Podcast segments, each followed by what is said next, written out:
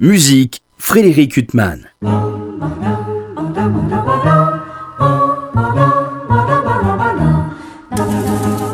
Bonjour, pour qui aime découvrir de grands artistes, je ne saurais trop vous conseiller un concert qui sera donné à deux reprises les 2 et 3 octobre prochains à la Philharmonie de Paris.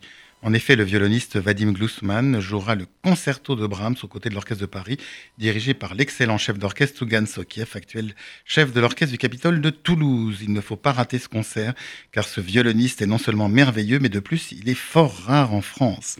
On ne sait par quel mystère, ou plutôt on ne le sait que trop, on entend souvent les mêmes artistes à Paris, et certains, qui sont pourtant des stars dans main pays étrangers, y donnent des concerts avec parcimonie. Vadim Glusman, malheureusement, est de cela.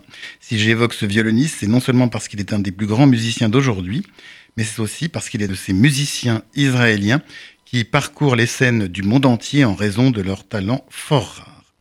Né en Russie en 1973, il a étudié avec Zahar Bron, qui a eu également comme élève rien moins que Vadim Repin et Maxime Vengerov.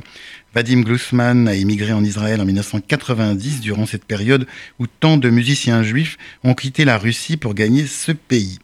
Il a été encouragé par Isaac Stern qui a toujours su repérer les grands jeunes talents.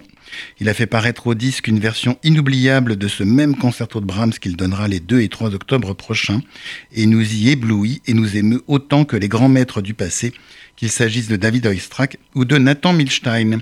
Sur ce disque, on trouve également une magnifique version de la première sonate de Brahms pour violon et piano, la plus émouvante, où Vadim Glusman joue aux côtés d'Angela Yoffe, sa femme qui est également une magnifique pianiste.